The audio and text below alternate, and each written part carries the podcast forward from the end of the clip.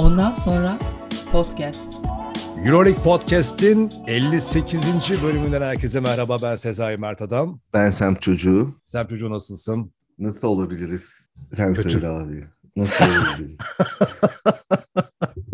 yani basketbol olarak kötü hissediyoruz hani ama yani e, hayatımız iyi şükür yani ama bir de Fenerbahçe iyi olsa daha da iyi Bu olacak. program özelinde konuştuğumuz için senin kötüyüz demeni, şey ben de kötüyüm o anlamda tabii ki. Konuşacak, zor bir program olacak. Bu arada bir şeyi çok atlıyoruz. Ben bu programın ana moderatörü olarak şunu söylemek istiyorum. Buradan Spotify, Apple Podcast, Google Podcast vesaire podcast, e, podcast kanalları üzerinden bizleri dinleyenlere selam olsun. Sen de bir selam vermek ister misin?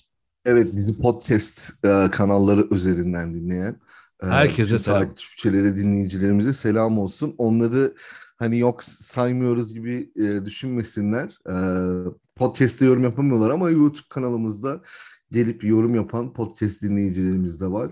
Sizleri de duymak, düşüncelerinizi dinlemek, görmek isteriz. Gelenler var zaten.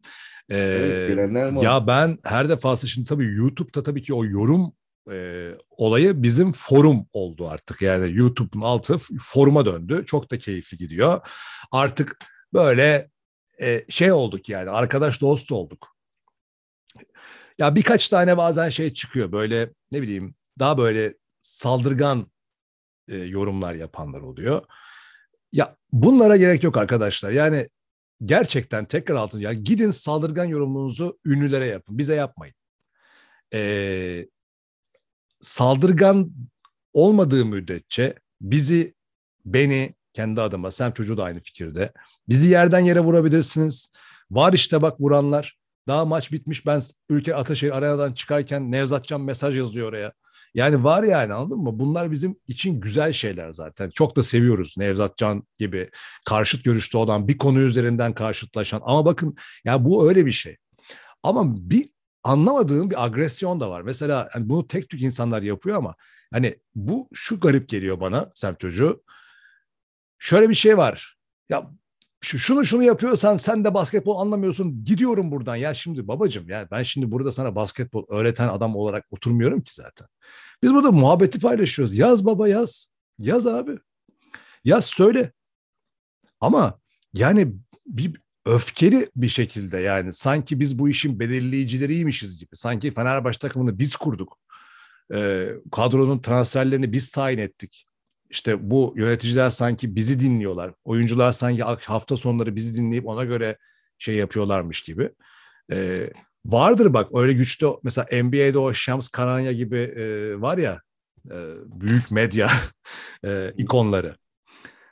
Türkiye'de de vardır belki hani bu etkili olan medya ikonu. Gidin onlara saldırın abi. Yani bu, bize saldırma derken bize ya gelin lütfen aksi görüşlerinizi söyleyin, katılmadığınızı söyleyin, yerden yere vurun.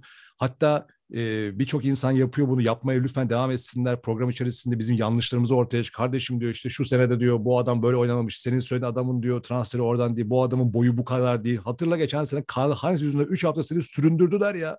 Kyle Hines'ın evet. boyu yüzünden ne güzel de yaptılar ama değil mi? Bu bizim hoşumuza gidiyor. O yüzden açığız. Yeter ki saldırganlık, hakaret ya bunlara gerek yok ya. Burada sohbet ediyoruz. Ee, anlayabiliyoruz e, efendim. Ben dün maçtaydım. Zaten konuşacağız şimdi. Sen de haftaya maçta olacaksın değil mi Bayern Münih maçında? Evet aynen Bayern Münih maçında. Hadi bakalım. Tamam. olacağız. Gördüğünüz gibi maçlara da gidiyoruz efendim. Efes'in maçlarına da gideceğim bu arada. Buradan baştan onu söyleyeyim. Efes'in İstanbul'daki maçlarına da gitmeye çalışacağım ben de kendi adıma. Ee, diyelim Peki o zaman konuşacağız. Zor bir program olacak benim için açıkçası. Dün geceden beri kara kara düşünüyorum ne yapacağım ben şimdi bu bölümde diye. evet sıkıntı ya Allah yani ne, ne ya ben de dün düşünüyorum yani ne diyeceğiz abi biz podcast'te ne anlatacağız Senin yani. diyeceğin var canım sen şimdi sana zaten dur bak hani bu podcast'ten gelen izleyiciler dedik ya Eda Nur. Eda Nur demiş ki e, Sem çocuğuna demiş çok az e, konuşma süresi veriyorsunuz demiş. Beni eleştirmiş. Ben de ona dedim ki e, ben dedim çok çok e, çenesi düşük bir adamımdır. O nedenle dedim hani e, eleştirini ciddiye alıyorum dedim ve e, sen çocuğu sana daha fazla süre hakkı. e, Yani öyle bir şey yok aslında aramızda birbirimize süre hakkı falan vermiyoruz da. Allah razı olsun. öyle birbirimize hak vermiyoruz ama e, Eda dikkat çekmiş buna ve ben evet şimdi artık Çok e, teşekkürler Eda. Sağ, yani sen sen çocuğu olmasan görüyorsun ya halk yani- sana sahip çıkıyor ya. Eyvallah. Evet bana sahip çıkan var insanlar. Onlara teşekkür ediyorum. Euroleague Podcast o zamanlar Sezai Mert adamın diktatörlüğünün altında inim inim inliyordu. Zor zamanlardı. Sem çocuğu halkın desteğiyle direnişine devam ediyordu. Dip dalgayla geldik. Peki o zaman Euroleague Podcast'in 58. bölümü başlıyor.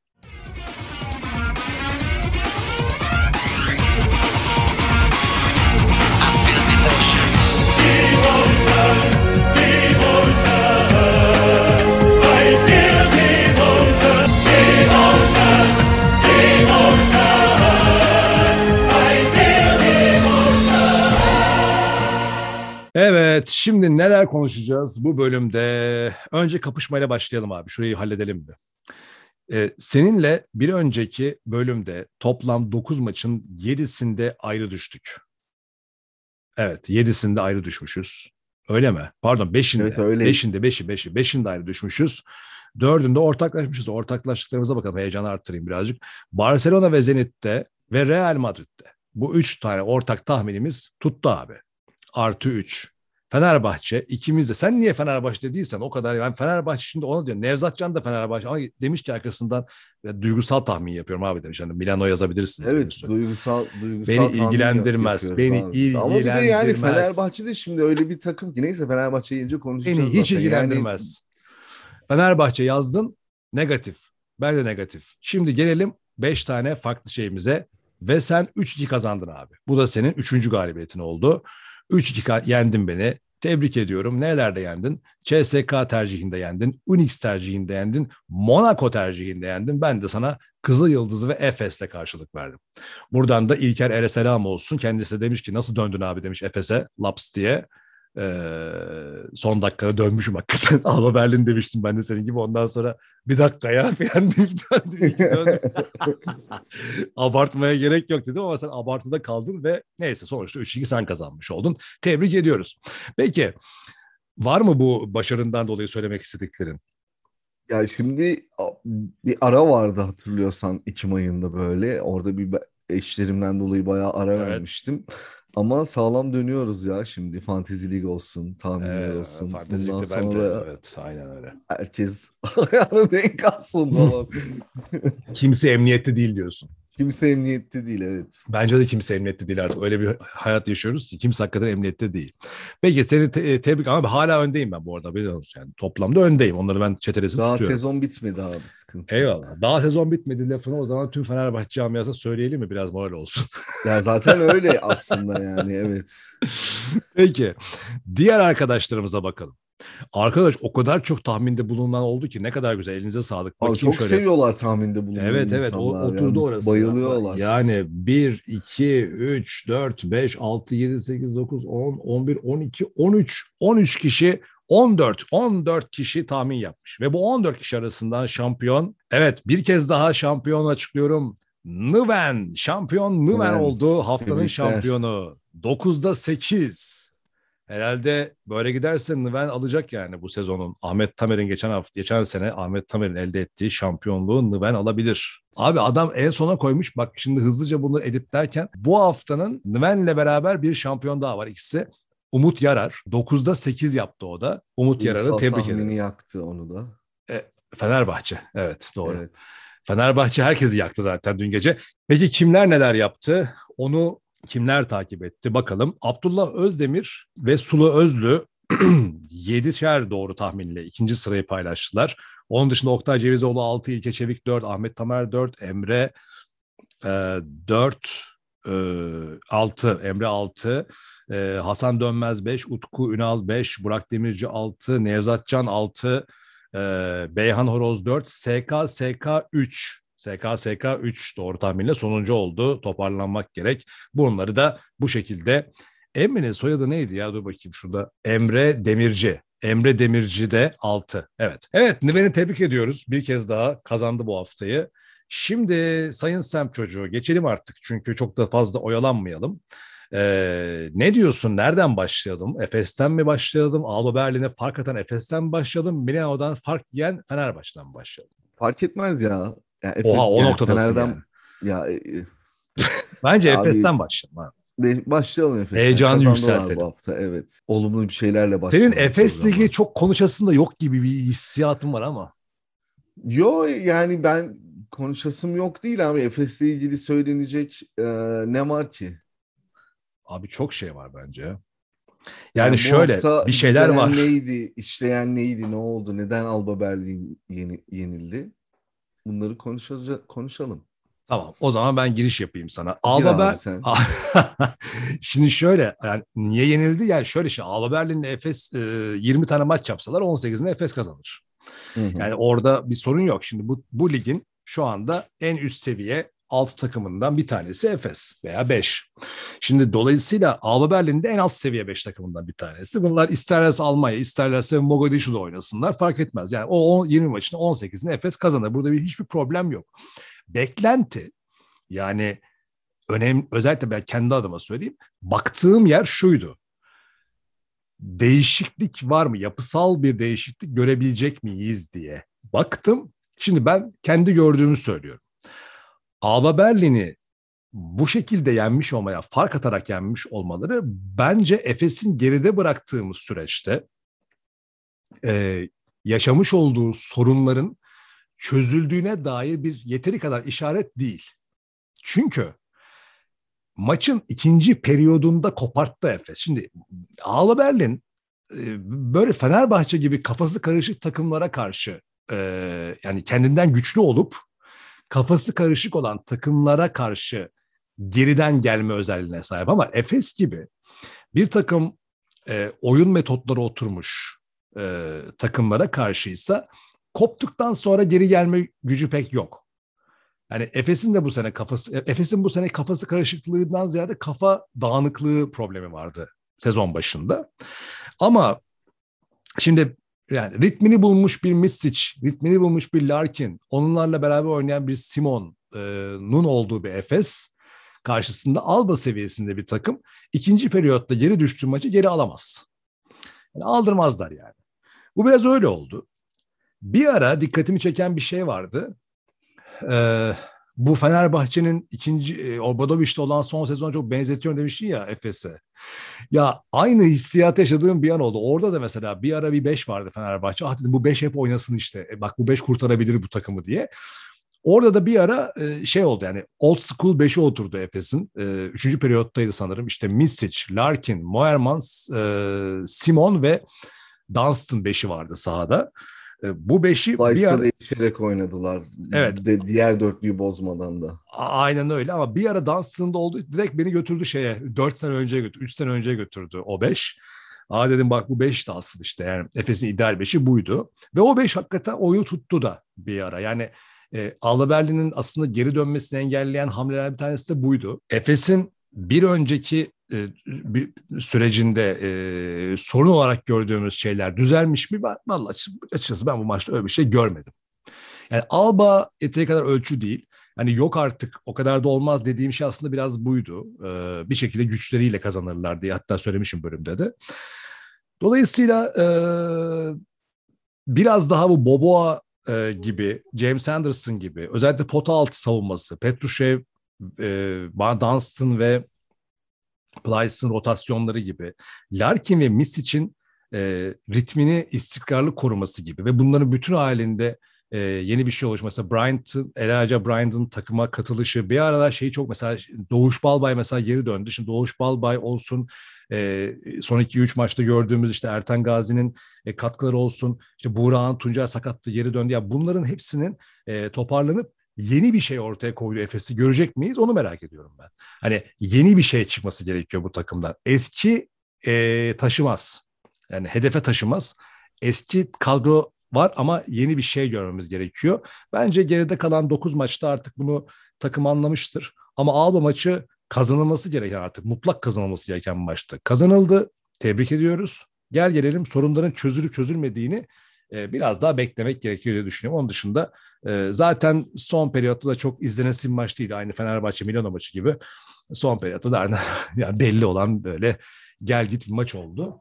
E, bakacağız. Benim söyleyeceklerim bu kadar Efes'le alakalı. Abi Efes şey e, şimdi bir sen güzel söyledin hani e, kafa karışıklığı değil de kafa dağınıklığı vardı. O kafa dağınıklığı yoktu bu maçta. Konsantre olmuşlardı. Bir de var olan sistemlerin çalışan sisteme geri dönüşüyle senin dediğin gibi old school 5'le e, geçen senenin kilit adamları yeni kilit noktalarda kilit işler yaparak e, hani maçı getirdiler Efes'e. İşte e, Şimdi Shane Larkin ve Vasilij Mitsic de iyi çalıştılar. Özellikle top paylaşım konusunda zaten takımın 20 asistinin 15'ini bu iki arkadaş yaptı. E böyle olunca ne oldu? İşte e, Bobo ayırdı işin içine. Efendime söyleyeyim Tibor Plyce yine işin içine girdi. Bryant Dunstan ufaktan yine savunmada bir şeyler yaptı. Kronoslav Simon yine o da işin içine girdi. E böyle olunca eski eski iş, eski şekilde çark işledi. Rahat bir galibiyet aldılar. Hani e, sen diyordun ya geçen hafta mesela hani Efes ikinci periyotta maçı koparıyordu. Birinci periyotta koparıyordu.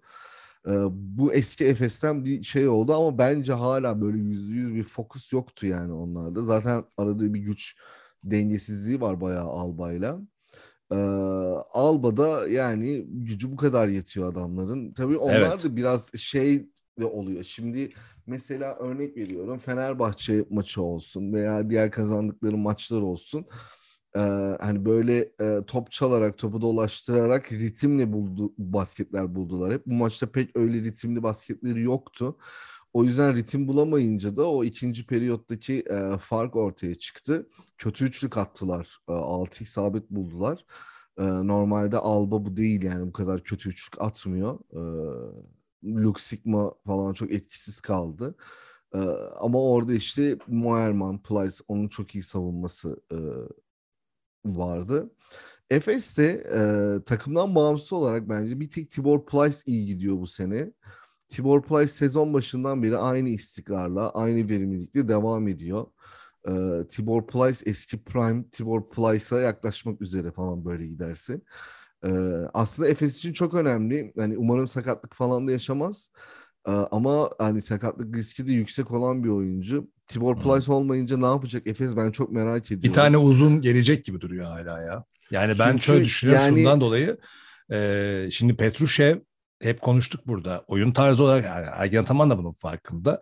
Petrushev'i kullanma şekilleri farkındaysan değişti. Artık hani onu birinci planda evet, düşünmüyor. Petrushev evet aynen öyle. Ama şimdi böyle olduğu zaman da hani yaşlanmış ve eski performansından hani bekleyemeyeceğin Bryant Dunstan e, ve dediğin gibi hani periyot periyot kullanma zorunda olduğu ve Plyce'la Efes iddiasında bir takımın e, pot altını ne kadar sürdürebilirsin? Mesela şeyi hatırlarsak Dunstan'ın sakat olduğu iki sezon önceydi sanırım bir sezonda.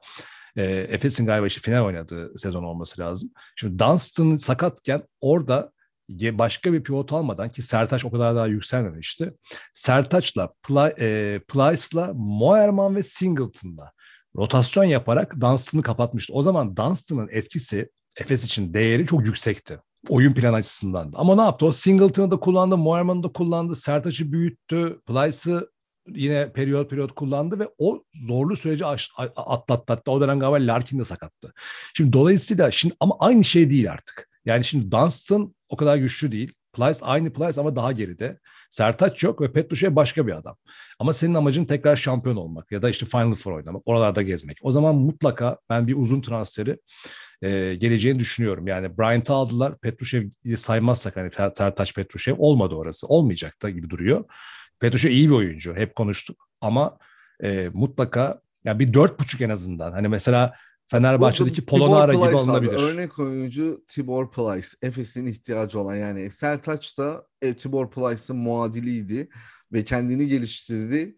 Tibor Plyce onun muadili oldu şu anda.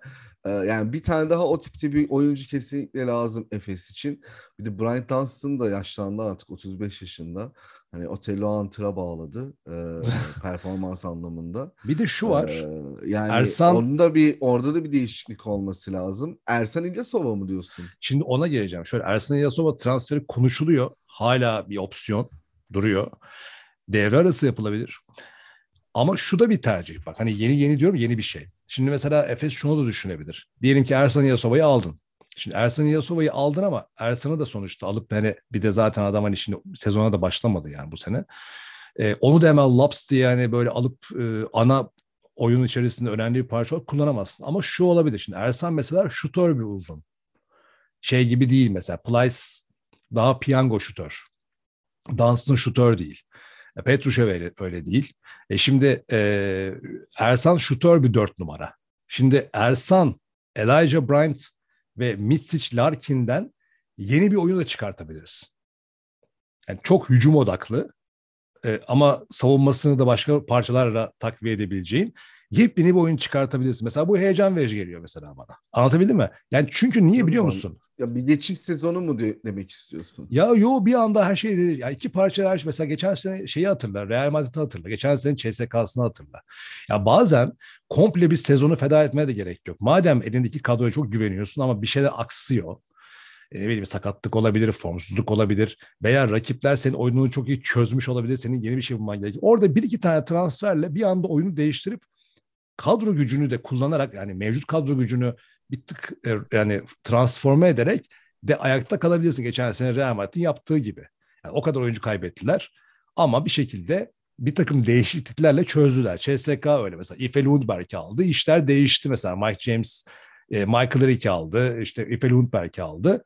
İşleri değiştirdiler. Yani bir şekilde ayakta kaldılar. Ya o yüzden Efes için Ersan gibi bir transferle oyun değişebilir. Veya veya Polonara gibi birisi oyun değişimi biraz birbirine benziyor onlar da zaten tabii katılmayan olabilir.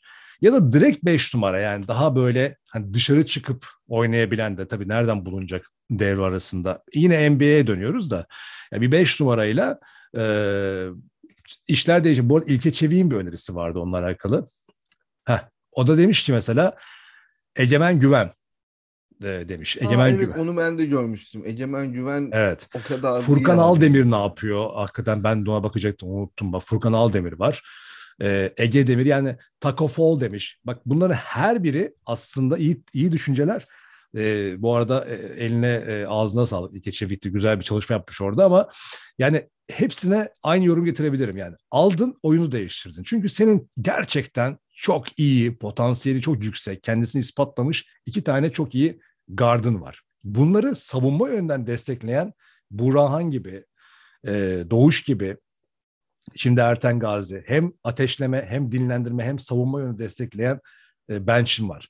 E, dolayısıyla hani Elijah Bryant takviyesi gibi böyle bir takviye oyun değiştirip biraz daha genişletebilirler. Ya yani ben mutlaka bir uzun yani 4-5'e transfer gelir diye düşünüyorum Efes'e. Başka Ya türlü çünkü zorlanacaklar. Gelmesi de lazım aslında da bence geçişi yapmaları lazım. Şimdi Efes'te şöyle bir şey var mesela. Ergin Ataman evet biraz böyle iddialı falan hani için tekrar etmek istiyor ama aynı kadroyla tekrar edemeyeceğinin farkına biraz varmalıydı bence. Hani e, neden diyeceksin? Şimdi Dunstan, Simon, Singleton bunlar artık yani Singleton özellikle bitmiş ya. Singleton hani ben eyvallah falan. O Emin modda değilim yani. ya. Bu Bitti sene- mi? Abi bir bu dönem sene mi şey yaşıyor? söyleyeyim mi? Bu sene oynadığı maçların üçünde eksi index ratingle bitirmiş adam yani. evet evet. Ve aldığı süreler az süreler değil yani. Mesela atıyorum böyle Ahmet Düveli oğlu gibi limitli bir süre alsa tamam diyeceğim falan ama mesela her maç e, 20 dakikayı falan bulmuş neredeyse. Yani 20 30 dakika oynamış Milano maçında 27 dakika oynamış. Hani bunlar az süreler değil.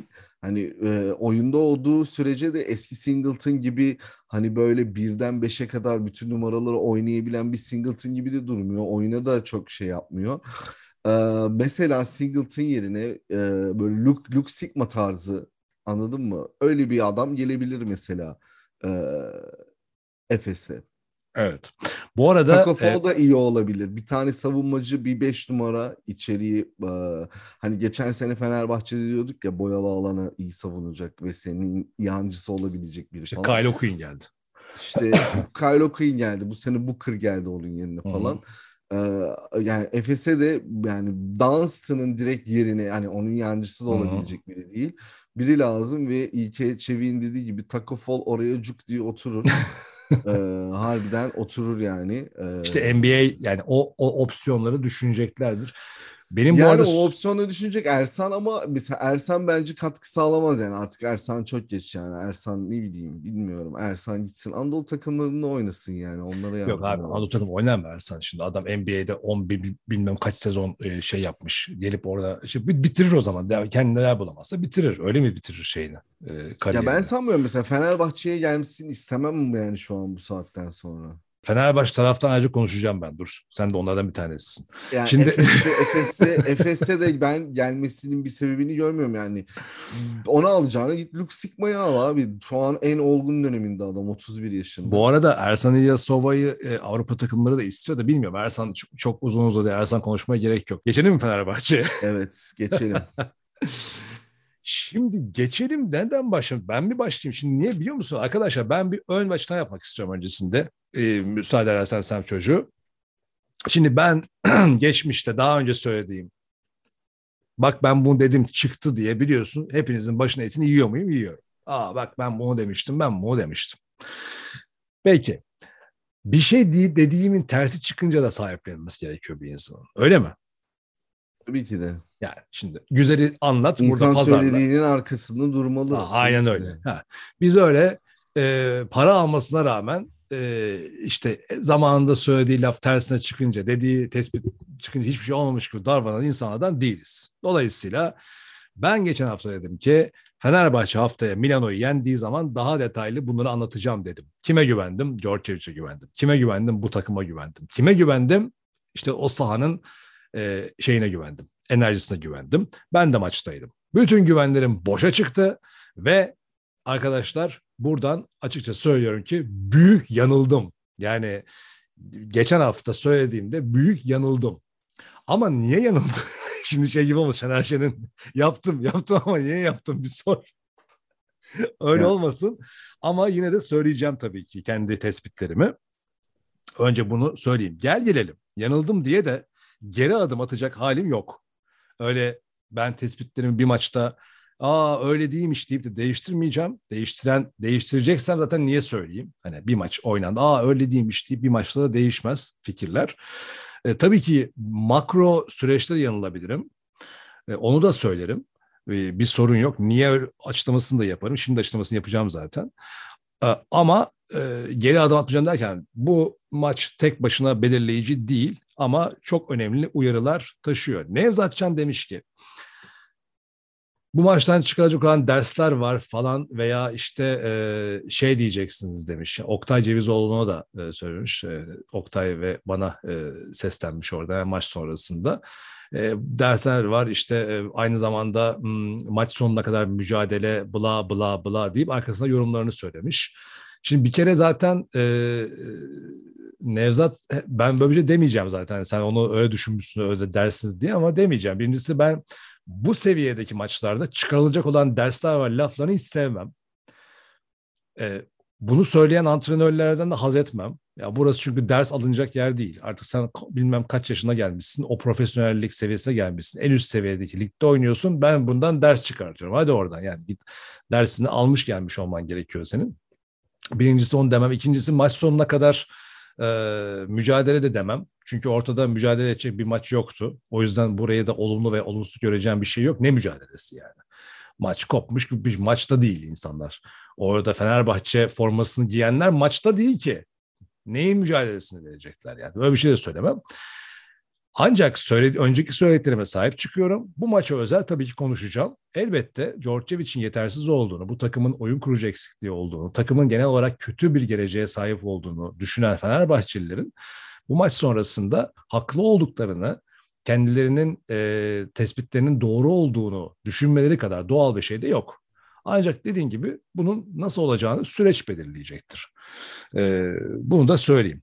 Şimdi sen konuşmak istersen buyur başla yoksa ben başlayayım ya da paslaşarak gidelim. Nasıl yapalım? Paslaşarak gidelim abi. Peki o zaman ben maçta olan birisi olarak giriş yapayım. Aynen. Ya şimdi tabii 22-3 Salonun da reaksiyonu çok farklıydı ya. Şöyleydi. Bir kere baştan şunu söylemek gerekiyor. Ben gözlemimi söylüyorum.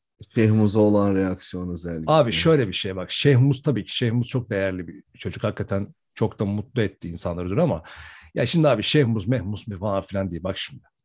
Fenerbahçe taraftarının e, Ali Koç yönetimiyle olan bağları çok önemli oranda kopmuş. Ben onu gördüm dün.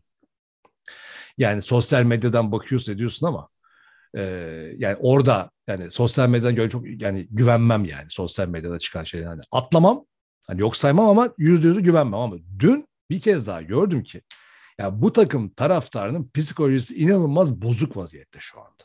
Fenerbahçe açısından baktığında. Bir kere bunu söyleyelim. Ee, neden? Abi 2013-2014 sezonunda takım futbol takımı şampiyon oldu. 7 sezon boyunca şampiyonluk yok. Bu sene de olacağını düşünme. Yani umutlarını kaybettiler. Dönelim basketbola. Rüya gibi bir Obradovic. Arkasından işte Kokoşkov'la ilgili bir duygusal travmatik süreç ve burada da umutla bakamıyor insanlar ve tam da bu noktada öyle bir durum var ki artık Fenerbahçe taraftan gerçekten sabrı tahammülü kalmamış vaziyette. Yani psikoloji bozuldu. Yani bunun negatif, yani psikolojisi bozuk bir kitle diye söylemiyorum. Yanlış anlaşılma olmasın. Psikolojisi bozuldu çok normal. Ee, bir tane şey gördüm dün sosyal medyada. Fenerbahçe stadının oraya asmış birileri. Demiş ki işte meğer ne boş heveslere kapılmışız. O İlhan Şeşen'in şarkısından almışlar. Meğer ne boş heveslere kapılmışız diye pankart asmışlar Fenerbahçe stadının oraya 3-4 tane yere falan böyle. İşte aslında iyi açıklayan bir şey olmuş o. Yani taraftar artık gerçekten kendini iyi hissetmiyor. Buralarda e, Ali Koç yönetiminin Ali ve bundan sonrasında da Fenerbahçe gibi camialarda özellikle yönetici yapacak olan kişi ve e, kadroların şunu bilmesi gerekiyor kardeşim. Yani senin olayın taraftar birader. Şimdi geçen ne diyor? Ben burası öncelikle Fenerbahçe. Tamam. Şimdi böyle büyük bir laf ediyorsun da bu ne demek? Doldur altını. Burası öncelikle Fenerbahçe. Şimdi burası öncelikle Fenerbahçe lafını ettiğin zaman bunun bir ağırlığı var değil mi? Burası Beylerbeyi Spor dediğin zaman yeteri kadar güçlü bir şey söylemiş oluyor. Olmuyorsun. Niye? Çünkü Beylerbeyi Spor taraftarı Fenerbahçe taraftarı daha az. Ya o zaman senin taraftarı ölçmen gerekiyor. Yani bir şey değiştireceksen de onları ikna ederek değiştirmen gerekiyor. Onlara rağmen davranmayacaksın. En büyük hatayı burada yaptı. Bundan sonrası da düzelir gibi durmuyor. Ali Koç'tan bahsetmiyorum. Aralarındaki bağdan bahsediyorum. Düzelir gibi durmuyor abi. Öyle olunca semt çocuğu sordun ya az önce taraftarın atmosfer nasıldı filan diye. Abi bu çok sirayet ediyor. Bak o kadar değişiyor ki. iki hafta önce Barcelona maçındaki taraftarla bugünkü arasında psikolojik fark vardı. Maç başladı. Tak tak tak Datome attı, Shields attı. Fark bir anda 9-1 oldu. 7-0, 9-1. Fenerbahçe kaçırıyor. Milano atıyor. Fark açılıyor. Abi yani dayanamıyor abi taraftar artık böyle şeylere. Dayanamıyor yani.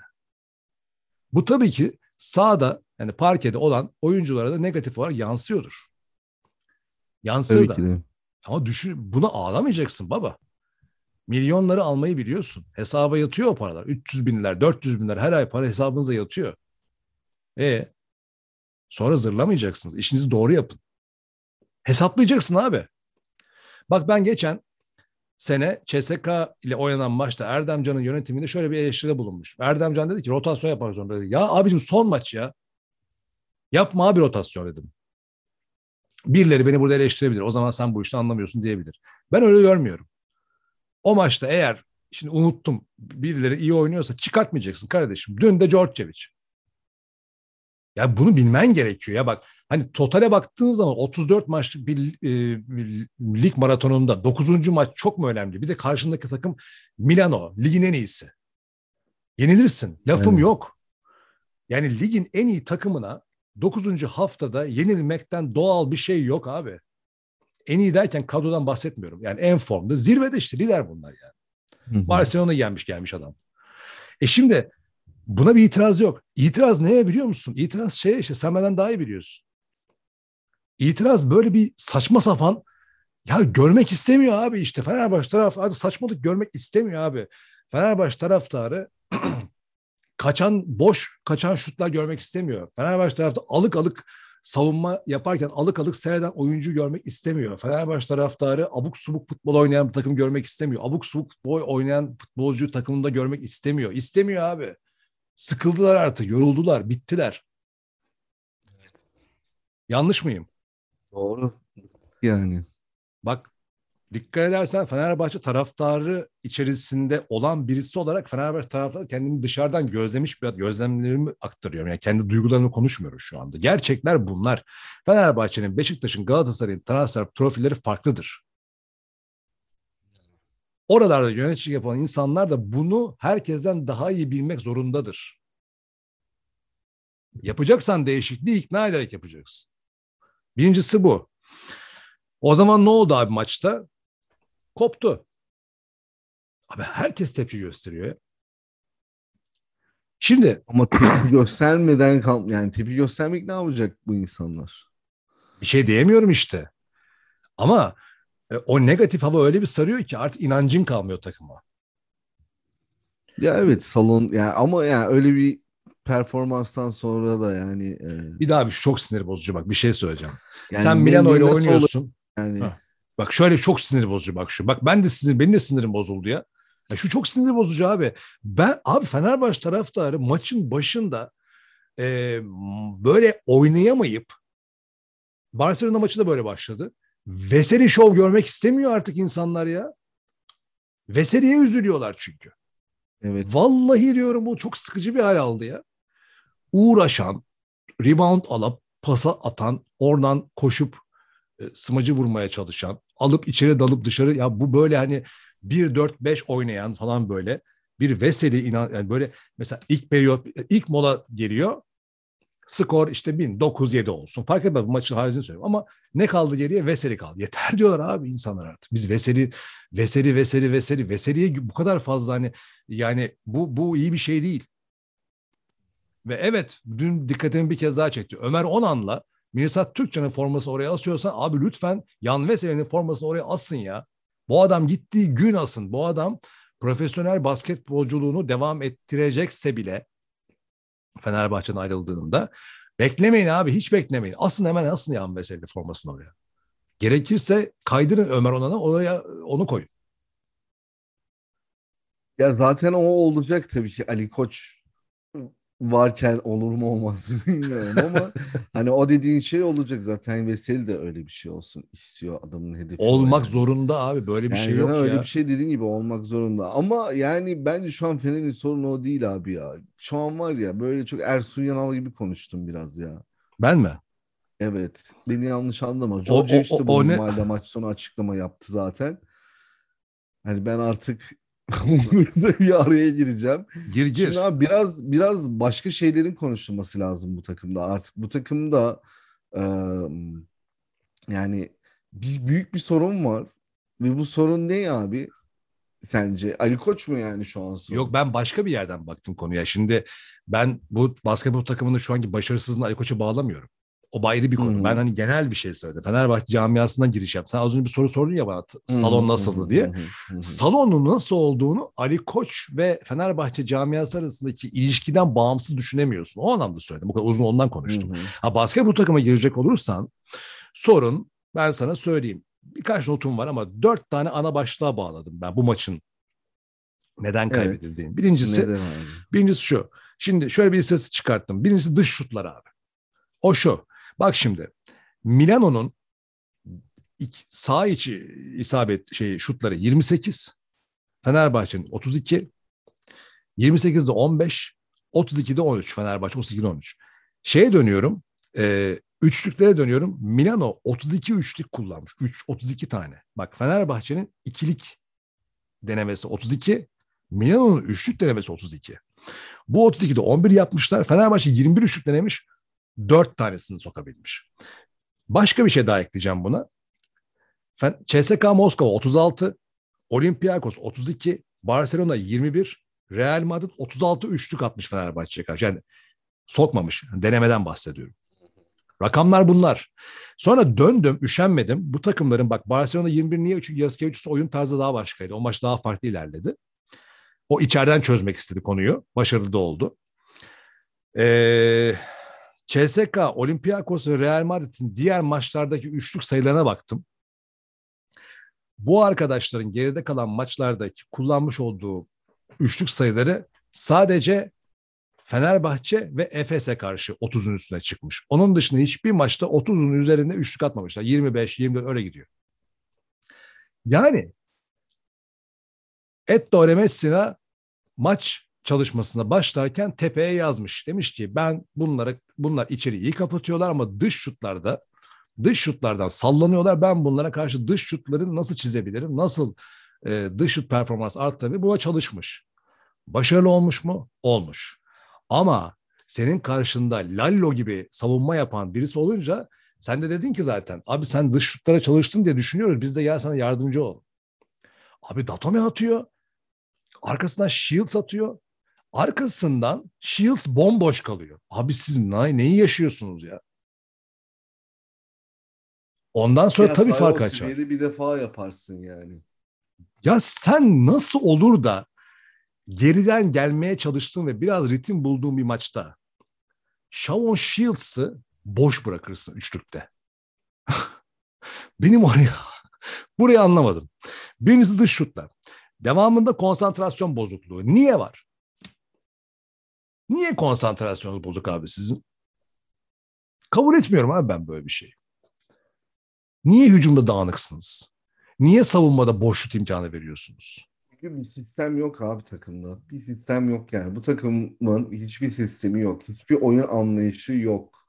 Tamamen bireysel olarak yapılan Hücumdaki ekstralar. savrukluk. Yani hücumdaki o savrukluktan bahsediyorsun Ya değil mi? sen? hücumda sa- savrukluk tabii ki de ayrıca defansta da yani böyle e, ben yine e, bireysel olarak bireysel yeteneklerin şu an Fenerbahçe'de Fenerbahçe ayakta tuttuğunu hala düşünüyorum.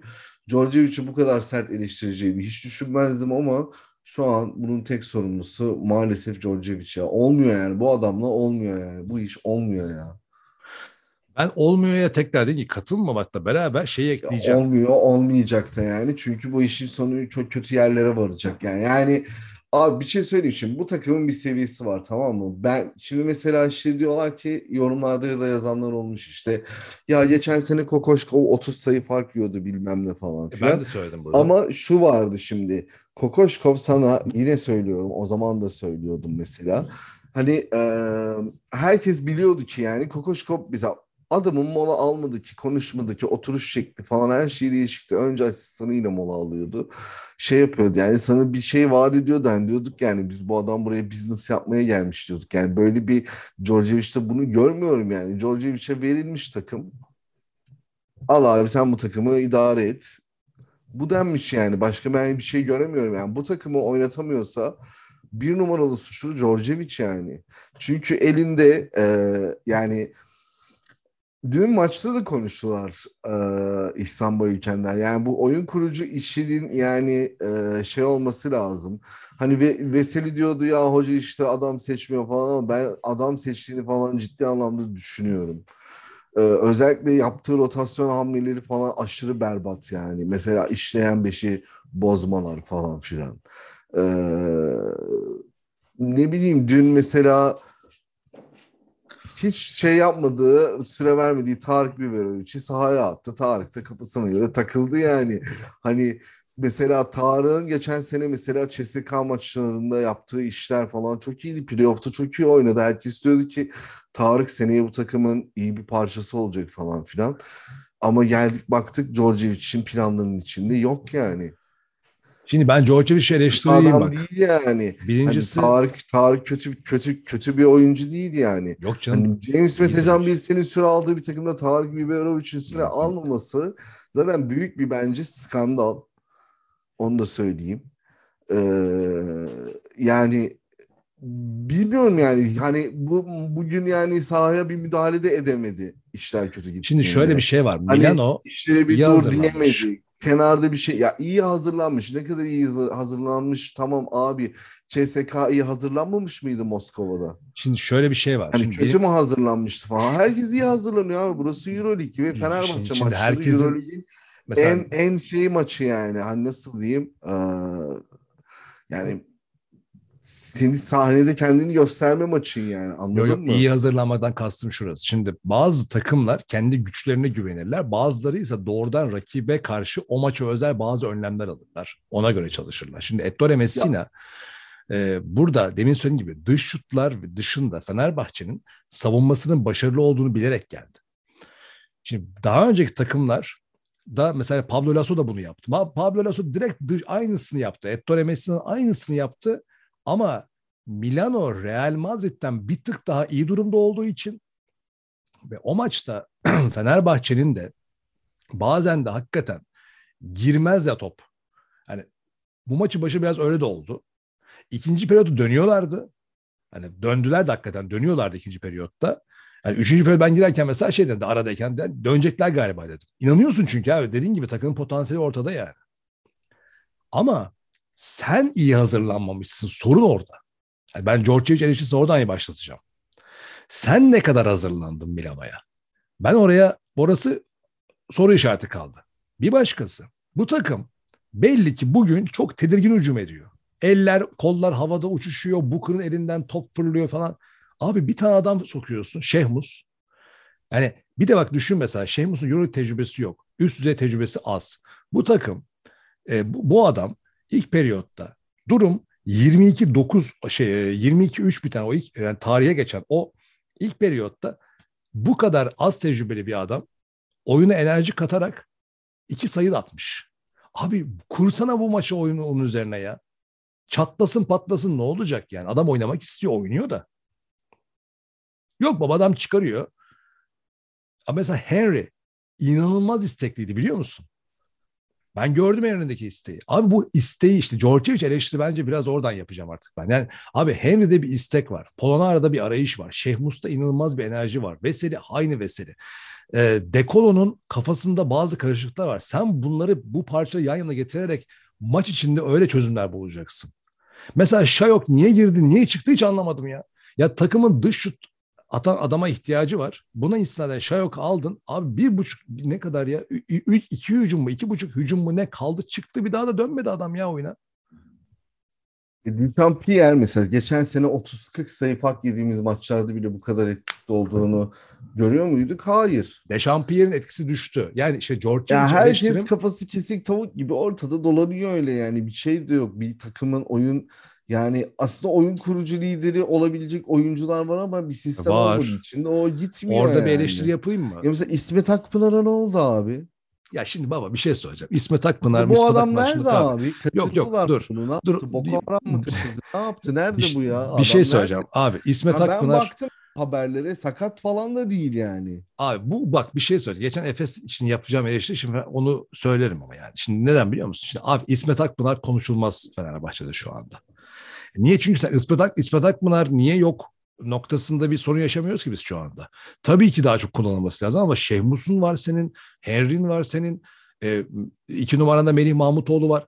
Mesela ben şeye takıldı bile maç sonrasında. Maç sonrasında şu açıklamayı okudum. Şimdi evet. birincisi 70'in altı dışında bir de şey var. İşte eksik hikayesi. Bartel, Metecan, İsmet dışında hepsi var. Ya bir de değil ya abi şimdi şu an mesela Bartel, İsmet nerede? Metecan nerede? Bartel nerede? Bunlar ne? Üçüncü sıra opsiyonları bunlar. Dekolo'nun, e, Veseli'nin, Polonara'nın işte Pierre'in, Şayok'un falan vesairenin olduğu yani bu ana parçaların olduğu takım hangi eksikten bahsediyorsun? Bir başkası maç sonuna kadar mücadele 70'in altında sayı tutmak yok. 70'in altı tutabildik. Neyi tuttun abi? Maç bitti zaten 3. periyodun ortasında. Neyi Aynen tuttun ya. sen? Evet, evet. Acımışlar o zaman 70'in altı tuttu. Ya bu mu yani şimdi?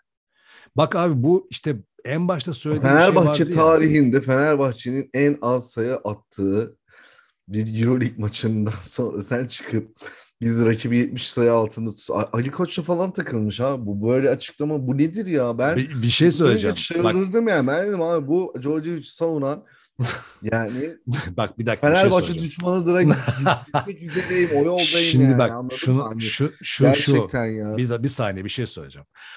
Ali Koç'un veya bir başkasının bak görevi şudur bak bu yönetici bak. Vitor Pereira da 3 hafta evvel şeyi söyledi. Az önce o girizgahı oradan yaptım zaten. Fight for family falan filan. Yok yok.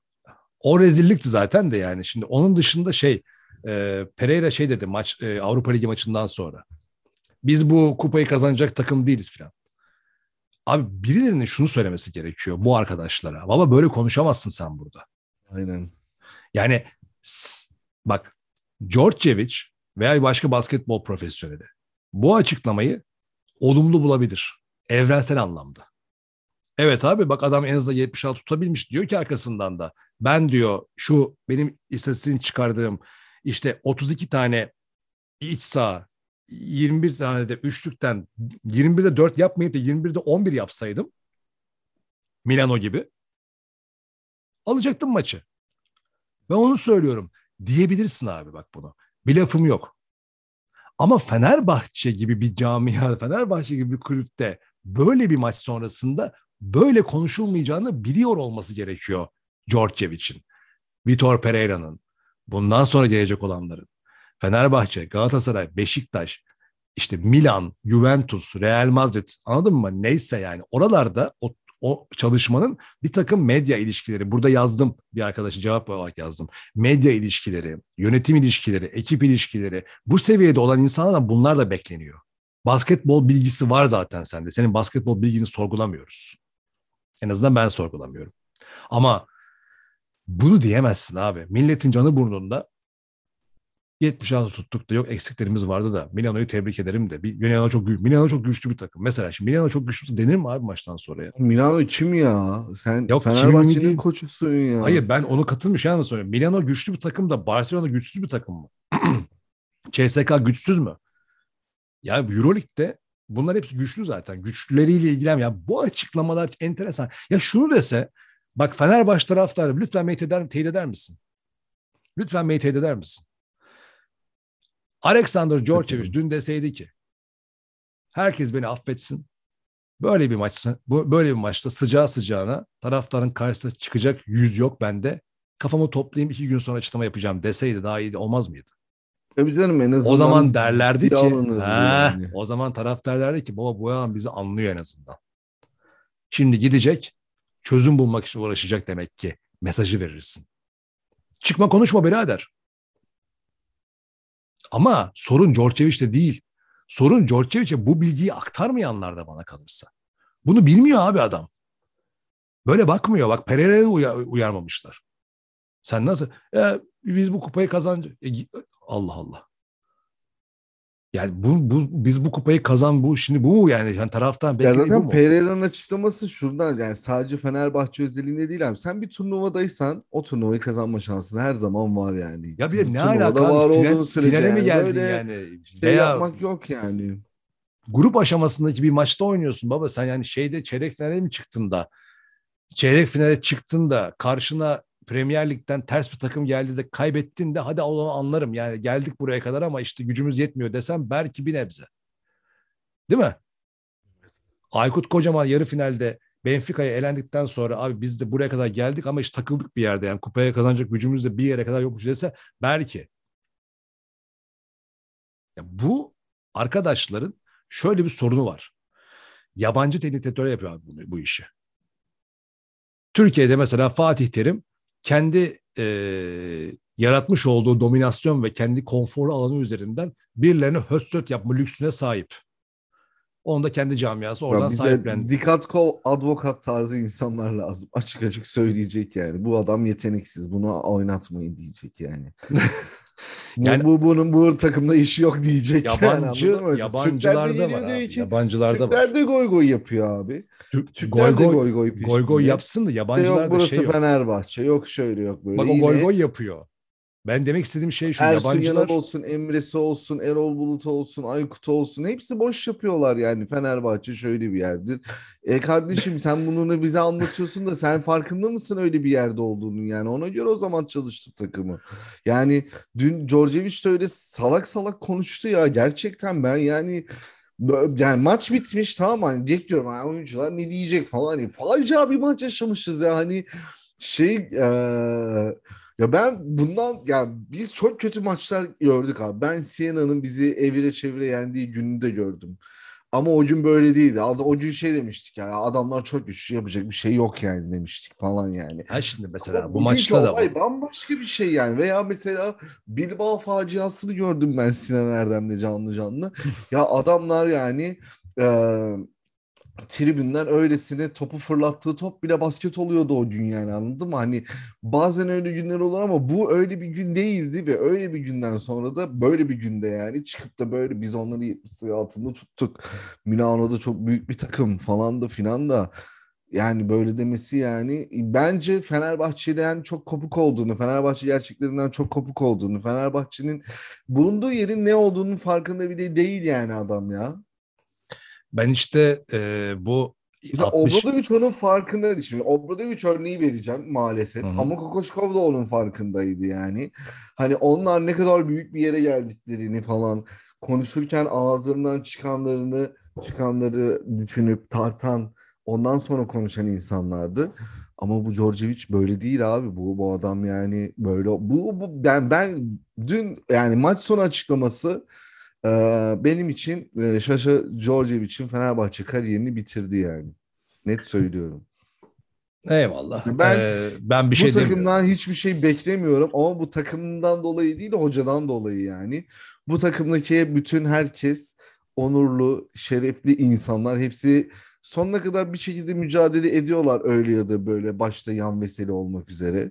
Hani şey de diyemiyorsun yani ya şu adamla maçı sattı diyemiyorsun yani öyle bir hal var mıydı dün sence?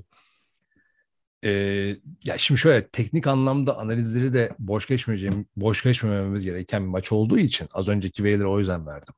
Şimdi e, az önce şimdi onu söyleyecektim. Bir de teknik anlamda baktığın zaman şöyle bir gerçeklik de var. İkinci periyotta ikinci periyotta e, takım geri dönerken dönmeye çalışırken Milano'yu Milano'da aslında hücumda e, Milano'ya attırmayan tamam onu engelleyen, içeri sokmayan bir kimliğe dönmeye başladılar. Benim takıldığım bir başka şey var. Geri dönme noktasında taraftar da havaya girmişken son topta Nando De Colo'nun topu gezdirip gezdirip adamın ayağına vurdurup topu kaptırıp arkasından bir de iki sayıyı içeri sokmamızı sebep olması da ayrı bir konu. Bu tarz maçlarda böyle anlar çok belirleyici olur. Benim çıldırdığım şeyler böyle enstantaneler görmek. Yani Dekolo Şimdi abi Djordjevic de bunları Djordjevic ve başkası yani head coach alıp elinden tutup oynatacak hali yok. Şimdi sen son topu kime verirsin? Dekolo'ya verirsin. Adam getiriyor topu şimdi. Bir e, ivme de yakalamışsın. Geri de gelmişsin artık. Değil mi? Yani millet şeyi bekliyor. İkinci yarıya çıkacağız biraz sonra. İk, yani ikinci periyotta 17-15'ti ve bak skoru hatırlamaya çalışıyorum. Bakıyorum şimdi burada. 37-20. Bak nasıl biliyor musun? 35-20 idi. Millet şey bekliyor abi. Dekolo bu üçlüyü çakacak. 35-23 olacak. Bitecek iki kere. 35-23 ne demek abi? 12 sayı demek. Yani sen berbat başladığın bir maçta 12 sayıya kadar çekip 12 sayı geriden yeni bir sayfa açacaksın ikinci yarıda. Ve karşındaki Milano da hakikaten çok iyi gününde değil. Sadece doğru oynuyorlar o kadar. Ama sen geliyorsun, topu kaptırıyorsun, adamın ayağına vurdurup ondan sonra bir de içeri 37-20. E şimdi zaten e, iki, üçüncü periyot başladığı anda itibaren bir hareketlenme yine Shields'ı boş bırakmalar, yine içeriği boş bırakmalar, küt küt küt küt küt. Abi ondan sonra artık ne yapsam boş o saatten sonra yani zaten. Yani oynamak isteyen de bir tek Şehmuz kaldı zaten ondan sonra. Onun dışındaki insanlar zaten oynamıyor. Zaten çekti sahada hepsini. Dışarı çekti. Ben şeyi şaşırttım, şaşırdım bir de bu e, Sam Çocuğu 70 sayı altı hikayesini. Yani NBA'de de vardır ya böyle hani son böyle 20-30 sayı falan o zaman farklı böyle son periyotta koçlar artık gençleri sürerler. Yani daha acemileri sürerler. Yıldızları kenara alırlar. Yani bitti bu maç artık diye. E şimdi zaten baktığında Fenerbahçe'nin de parkede kalan isimler şeydi artık hani Şehmus vardı, Tarık vardı son bölümde. Veseli mesele yoktu. E şimdi sen bu çocuklarla mı bu kafayla mı 76 tuttun? Ya sen de bıraktın ki maçı zaten. Bıraktığın maçta neyin cakasını satıyorsun? Kızdığım yer orası. E, bence o da bir şok yaşadı. ne dediğini bilmiyordu diye düşünüyorum. Ama sonuç olarak artık Ali Koç yönetiminin gidip de medyada şov yapmak yerine içeride toplanıp futbol şubesi, basketbol şubesi, voleybol şubesi, bütün şube toplayıp bir aklı başa devşirip bir plan yapması. Bu sezon nasıl bitecek kardeşim? Bu sezon nasıl bitecek? Bunun öngörüsünü koyması ve artık boş beleş konuşmak yerine artık eylemi göstermesi ve net karar alması gerekiyor. Bak ben George için gönderilmesine hala taraf değilim. Ama göndereceksen şimdi gönder. Pereira'yı sezon sonuna kadar, ilk yarının sonuna kadar e, tutacaksın sinyalini veriyorsun. Galatasaray e, maçından sonra benim düşüncem değişmiyor. İnşallah Galatasaray maçından bir facia olmaz. Ama ben biliyorum ki Ali Koç, şimdi bana bunu söyler misin? Ne dedi en son Ali Koç? Dedi ki ben dedi Galatasaray e, maçında alınacak olan sonuç Pereira hakkında düşüncelerimi değiştirmeyecek dedi. Doğru mu? Evet. Dedi. Şimdi velev ki Galatasaray 3-0 yendi abi Fenerbahçe'yi. 4-0 yendi. Maç bitti. 4-0 yendi Galatasaray Fener'i. Peki bu Ali Koç Pereira'yı gönderir mi? Gönderir. Gönderdi çünkü. Evet. Gönderdi abi daha önce. Şimdi sorun burada. Ali Koç göndermedi daha önce. Aziz Nasıl gönderdi. Gö- Yok abi şey gönderdi işte Ersun Yanal'ı gönderdi. Ha, Erol hocayı Bulut. gönderme anlamında. Erol evet, Bulut'u gö- hep arkasındayız arkasındayız. Ben arkasında dur veya durma anlamı söylemiyorum. Ya dediğinin arkasında durursan. Boş ver birilerinin arkasında durmayı. Dediğinin arkasında kararı ver net ol net net net ol. Djordjevic'i gönderecekseniz şimdi gönderin. Göndermeyecekseniz Djordjevic'le sezon sonunda ne olacağıyla ilgili bir ara açıklama yapın. Haftaya mesela maçtan sonra yapın. Çifte maç haftasından sonra çıkın yapın. Sonuç ne olursa olsun yapın. Futbolda böyle. Ya bu taraftarın psikolojisini bozdunuz ya yemin ediyorum bak ben ilk defa böyle şeyler söylüyorum. Ama dün gördüğüm Fenerbahçe taraftarın hali hiç iyi değildi. Ya bu iş böyle gitmez ya. Bu bu şekilde olmaz yani. Djordjevic'e bu gitmeyecek. Yani dediğim gibi şu an hamleyi vurmaları lazım. Yani neşteri. Ben gönderilmese taraf değilim dediğin gibi yanlış anlaşılma olmasın. Ama mesela ben Bayern gönderilmiş Münih, taraf taraftan. Bayern Münih maçında da Bayern Münih maçında da mesela Fenerbahçe Bayern Münih maçını e, kazanırsa benim için hiçbir şekilde sürpriz değil. Ama hikaye Bayern Münih maçının kazanılması değil. Gerardini konuşsun abi. Sertaç Komşuoğlu konuşması Gerardini konuşsun. Nedir ne değildir nasıl ya bunu anladın mı? böyle şeye ihtiyacı var ve o lafın arkasında dursunlar. Ama sorun nerede biliyor musun? Arkasında duracak laf üretemiyorlar. Problem orada. Problem orada. Çıktın dedin yani. ne güzel işte. Beni dedin e, asın kesin diyorsunuz. Asın kesin diyorsunuz. Bu iş asmayla kesme olmaz arkadaşlar. Yapısal bir sorun var. Ben beğendim mesela o çıkışı. Ondan sonra sen niye megafon kapıp insanları havalimanına topluyorsun mesela? Onu yapma o zaman. Konuyu kapat. Büyütmeyin de ya. Ben halledeceğim de. Kapat konuyu. Fenerbahçe tarafta bunu istiyor. Fenerbahçe tarafta sabahtan akşama kadar oraya buraya kılıç sallayan birini istemiyor. Fenerbahçe taraftar aklı başında insan istiyor artık. Yani şeyi özlediler. Ben farkındayım. Yani böyle e, böyle canı gönülden güvenecekleri liman arıyorlar kendilerine. Yanlış mı? Ya doğru tabii ki de doğru yani işini bilen işinin ehli hani Bak mesela Beşiktaş şu an Sergen Yalçın istifa etsin diye kampanya yapıyor mu Beşiktaş'ta? Hayır var çünkü. Vay. Kurdular bir bağ artık. Hı hı. O diyor istediği, o zaten gideceği zamanı bilir diye bakıyorlar. Hı. Değil mi? Heh. Aynen öyle. Galatasaray'ın Fatih Terim'le kurduğu bağ. O diyor bilir diyor gideceği zaman zaten diyor. Yönetim diyor bilir diyor onu ne zaman göndereceğini diyor. Anlatabildim mi? Bir, ona da rahatsız. Beşiktaş taraftarı da mutsuz. Galatasaray taraftarı da mutsuz şu anda. Ama Fenerbahçe taraftarı gibi panik değiller. Çünkü o limanı kuramadı Ali Koç. Dört sene oldu. Olmadı. Olmuyor. Kur abi o limanı Söylediği kur. her şeyin tersini yaptı ya. Müthiş hayal kırıklığı. Zaten yani her şeyin sebebi o abi ya. Vallahi İşte her şeyin sebebi o. Bu kadar yani. iyi niyetli olup bu kadar e, kurumsal kültürü e, çatışma kültürünü ortadan kaldırıp kurumsal kültürü yerine getirmeye çalışan, bu kadar evrensel anlamda kaliteyi yükseltmeye çalışan, barışçı yaklaşan, e, modern bir adam olan, aynı zamanda dediğin gibi e, kalifiye olup da iyi niyeti davranan, kendisi de emek harcayan, cebinden para koyan, zor durumda aslında Aziz Yıldırım gibi figürün arkasından gelmeyi göze alan, taraftarı umutlandıran, bu kadar pozitif olan bir insan hakkında kötü çıktılarla konuşmak beni de mutsuz ediyor. Trabzonspor'un o Hacı Osmanoğlu gibi falan bir, tip, tip olsa Hacı Salihoğlu mudur ne, onun gibi bir tip olsa şimdi ben bunu o rahatla giydirirsin. İnsan çekiniyor da konuşmaya yani böyle kötü konuşmaya da bir tarafta. Açık konuşuyorum. Ben kendi hissiyatımı söyleyeyim. Aziz Yıldırım'a da güzel Bir bakan insan kötüyse kötüdür abi. Kötüyse de konuşulur yani. Konuşulması kötü iş-. Burası Fenerbahçe yani. Bir kim olduğu ilgilendirmez yani. Ya tamam ortaya çıkan sonuçtan memnun değilsen zaten söylersin. O anlamda söylemiyorum. Ee, iyi ol, iyi olabilecek, daha pozitif olabilecek ee, sonuçlar, daha olumlu sonuçlar alma şey var. Artık sonlara geliniyor. E, o nedenle e, şey hem basketbol hem futbolda yani, yani bu futbol konusu neden açtım? Umarım bizi dinleyenler de basketbol gönüllüsü, basketbol sever insanlar da bu herif niye bugün bu kadar fazla futboldan bahsetti? Fenerbahçe'den bahsettiğimiz için artık basketbol takımı ve basketbolla ilgili enerjiyi de futbol takımı ve dolayısıyla yönetimden ayrı konuşamaz bir vaziyete geldiğimiz için efendim ben futbolu. Çünkü basketbol takımının bu durumda olmasının bir numaralı sorumlusu yani yönetimsel sıkıntılar yani. Umarım potansiyel ve kendisine olan takımın potansiyeli ve kendisine olan inancımı boşa çıkarmayarak Bayern Münih maçıyla birlikte bir süreç yakalayarak ben çünkü bir e, yani son kazanılan şu e, CSK maçından sonra ben bir değiş yani bir sıçrama bekliyordum. Dün hakikaten benim için de bir e, balyoz gibi bir e, şey oldu yani. Peki. Ben maça beyaz mendil götüreceğim zaten. Yenilirsek ben beyaz mendilimi sallayacağım. Maç sonunda da beni televizyon çeker görürsünüz.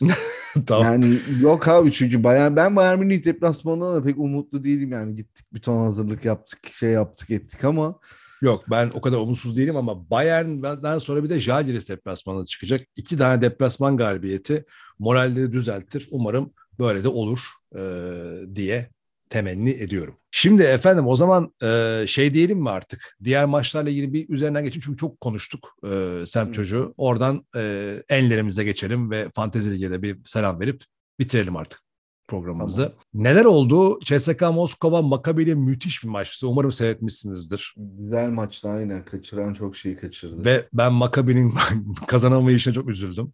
Bir de bahis evet. yaptım ona üzüldüm ben Maccabi. ya kendi tahminime bahis yaptığım zaman kaybediyorum ya. Ee, yapmadığım zaman da kazanıyorum. Yani tutuyor. Böyle enteresan bir durum işte hayat. CSK'nın ee, böyle oynamadan kazandığı günlerden biriydi. Aynen aynen Makabi hak etti ya maçı. Ama işte yapmayacaksın abi acımıyor hani hayatlar evet. hayat hayat e, acımaz yani o hataları yapmayacaksın. Derek Williams ve Antez için performansları boşa gitti ya resmen. Evet çok iyiydi ikisi de. Ee, Kızıl Yıldız'ın Asfer karşısında gayret de önemli bence. Ben Kızıl kazanır demiştim zaten biliyorsun. Hı-hı. Ama Asfer iyi takım Kızıl Yıldız bu galibiyetle artık şeyi net olarak veriyor. Ya ben bu sene playoff'a zorlayacağım diyor. Ben Efes, can yakacağım, playoff zorlayacağım. Kesinlikle öyle. Unix kazan... Kalinic de çok iyi gidiyor.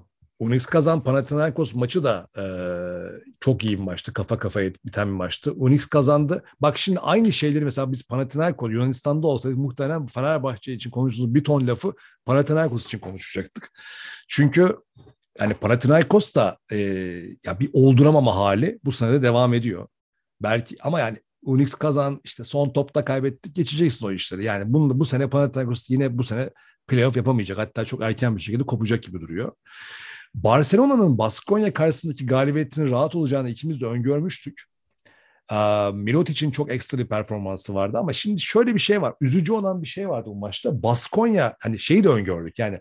Abi Baskonya'nın Barcelona karşısında bu kadar e, böyle aciz kalması Euroleague için iyi bir şey değil. Genelde bu tarz maçlarda Baskonya sürpriz galibiyeti gelirdi hatırlarsan. E, bu kadar bariz fark olması iyi bir şey değil. Ya böyle ee, bir çeyrekte falan mesela geçen sene de böyle mesela geçen seneki maç 3. çeyrekte falan böyle müthiş savunma yapıp maçı evet. kafa kafaya getirip evet, evet. Son, sonda kaybettiler ama bu sene böyle olmadı. Ivanovic çok sorgulanmaya başladı medyada. Ee, o Abi Ivanovic ne sorgulanacak? Bu kadar o kadar adam kaybedip de yerini alıyorsun. Yani bu işte yani bu kadar koç koç koç koç koç koç koç. Yani koçsuz da oynar. Yani koçsuz da bu takım e, yani kimi getirirsen Baskonya 4-5 kişi kaybetti abi. Ana kadrosundan kaybetti. Kolay ya mı Baskonya ya? bu sezon geçiş sezonu seneye de birkaç parçayla yine eskisi gibi playoff'u zorlayan bir takım yaparlar seneye anca. Evet. Ama Euroleague için kötü değil mi? Zenit Olympiakos maçı da beklenildiği gibi kıran kırana geçti ama e, Zenit kazandı.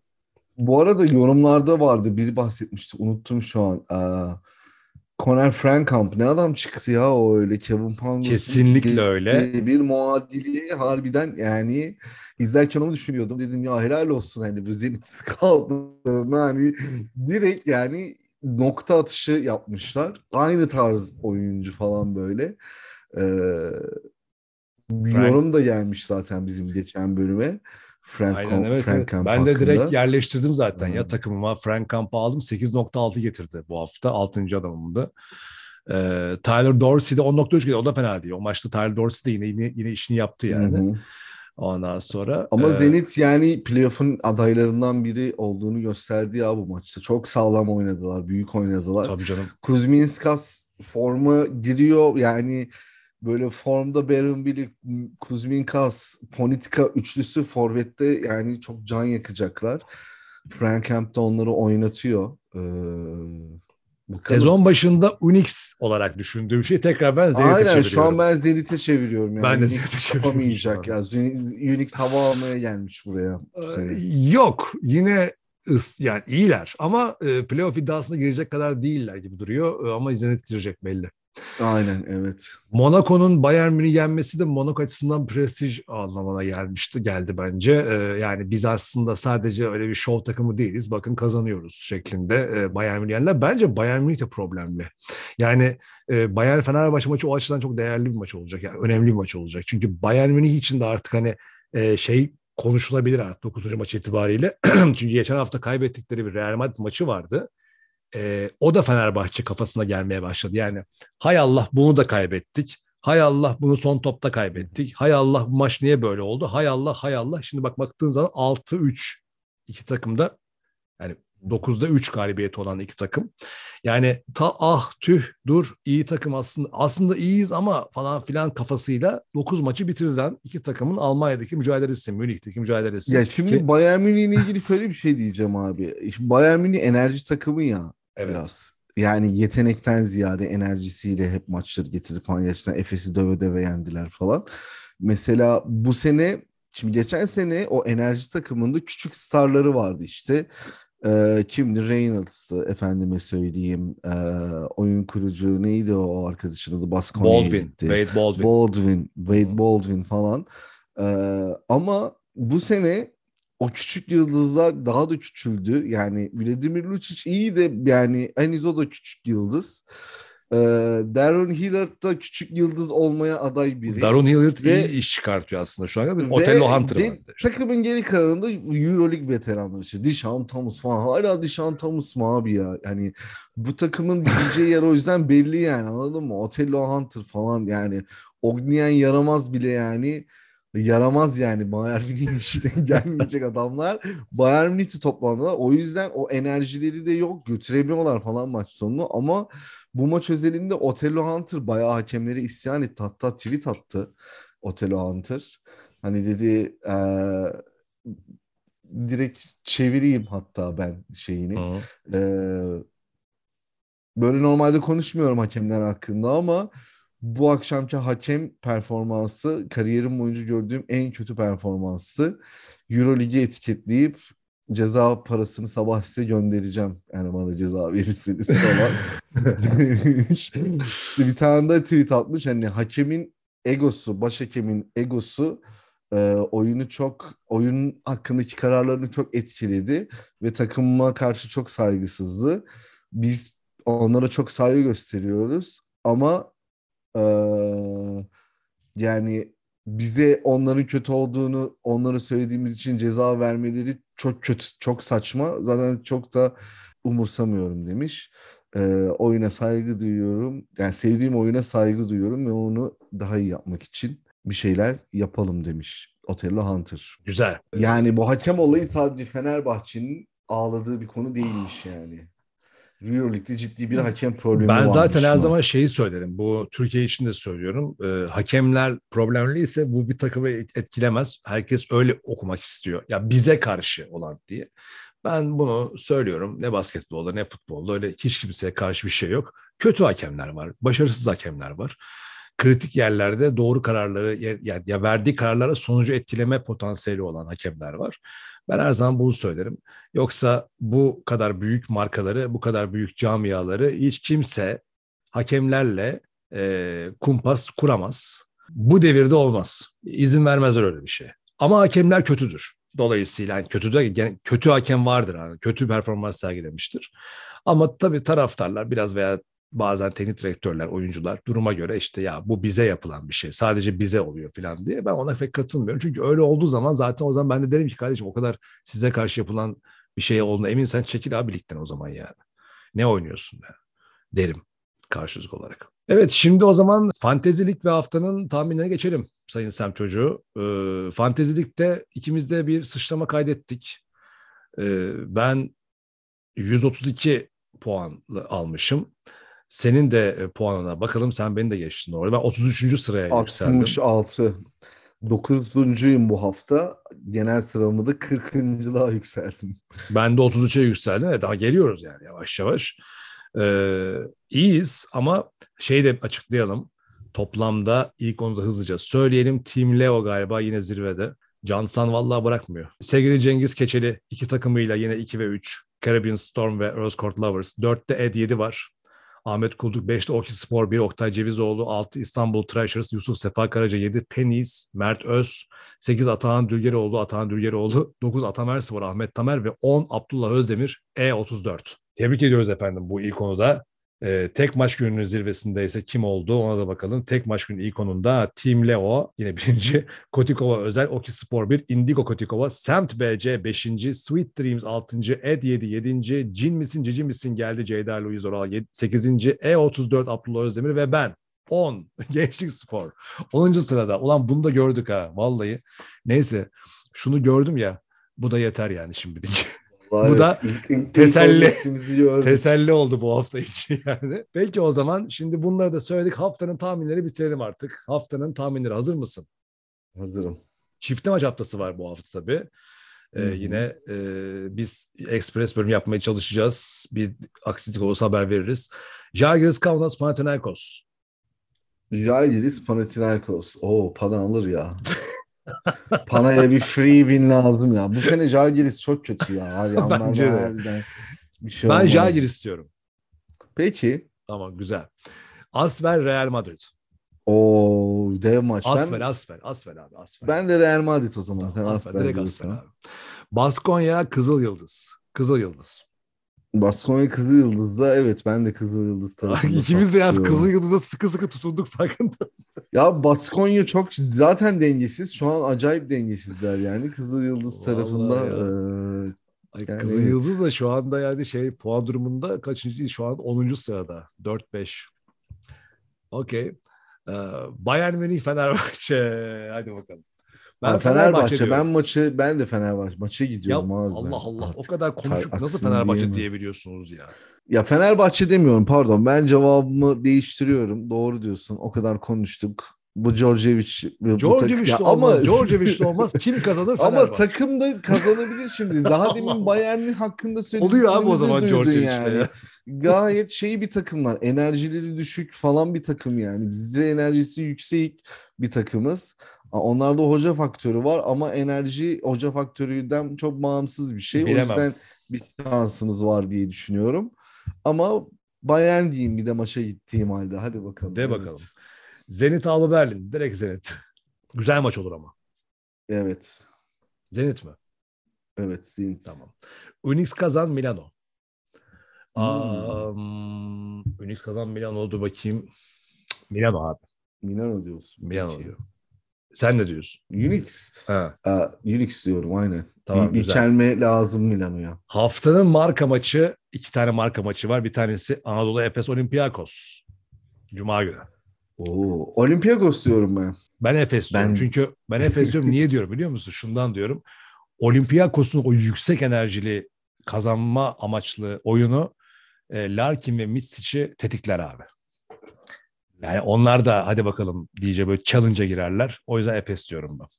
Ama Olympiakos tabii ki e, yakın. Yani o ikisi de kafa kafaya. Maccabi Monaco güzel maç. Maccabi Hmm, ben de Monaco diyorum. güzel hep karşı karşıya ve son maç Bar- diğer ikinci marka maçı Barcelona CSKA Moskova. Barcelona. Barcelona ya evet. Yani Barcelona çünkü CSKA. iyiler, bayağı iyiler. CSK'da bu arada Grigonis de döndü artık. Bir tek Milutinov kaldı. Onun yerine de Kenneth Farid oynuyor zaten. Yani pek de excuse'ları kalmadı aslında. Tabii ki Milutinov başlı başına bir excuse. Ona bir şey demiyorum. Hani bayağı şey ama e, yani Kenneth Farid'i de artık o takım adapte edecek. Bu arada çok iyi niyetli oynamak da istiyor belli ki. E, bakın maçında gördük. E, hatta şey kavgası oldu. Farid'le e, Reynolds kavgası oldu şeyde Maccabi maçında. Reynolds bayağı pislik yaptı yani şeye ve oyundan düşürdü yani Farid'i. Valla adam Ama psikopat o Reynolds. ya. Farid şu an şey modunda ya biz nereye geldik hocam falan. O, o Tabii, modda yani yani. Fener maçında falan da böyle çok şaşkındı falan. Pas atamıyor, elinde top tutamıyor. Bak o Normalde kimde vardı biliyor musun? Kylo Quinn de Uçan vardı. kaçan adam var. Böyle hani NBA'de bam yani milli takımda falan oynamış biri yani. Tabii canım Kenneth aynen Farid. öyle bilmez miyiz Kenneth Farid. Ama şey Yani Kylo Quinn de biraz öyleydi hatırlıyor musun? Komik. da- Ya Kylo Quinn de bu kadar komik değildi ya Kenneth Farid kadar. Nereye geldik? What the fuck is going on mu diyor. aynen. Aynen o şekil ya. Abi ne oluyor falan hani NBA böyle değil ya falan. Her dakika maçın içindesin falan. Yani Vallahi bilemem. şey- Kendisi şey demiş hani bir gün mutlaka e, bir Euroleague takımında oynak, oynamak mı istediğini söylemiş. Yoksa bir gün mutlaka CSK'da mı oynamak istiyor? Öyle bir şey söylemiş.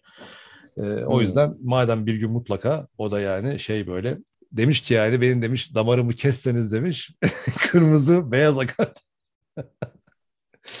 Peki efendim çok e, konuştuk yine tabii Fenerbahçe sağ olsun konuşturuyor. E, umarız sürçülisan etmemişizdir. Ettiysek de affola. Yorumlarınızı, aboneliklerinizi, paylaşımlarınızı, beğenilerinizi, podcastçileri, herkesi e, kucaklıyor, seviyoruz. Hepsini istiyoruz. E, ben Sezai Mert Adam. Ben Sem çocuğu. Eğer bir aksilik çıkmazsa Express bölümünde görüşmek üzere. Hoşçakalın. Hoşçakalın. Ondan sonra podcast.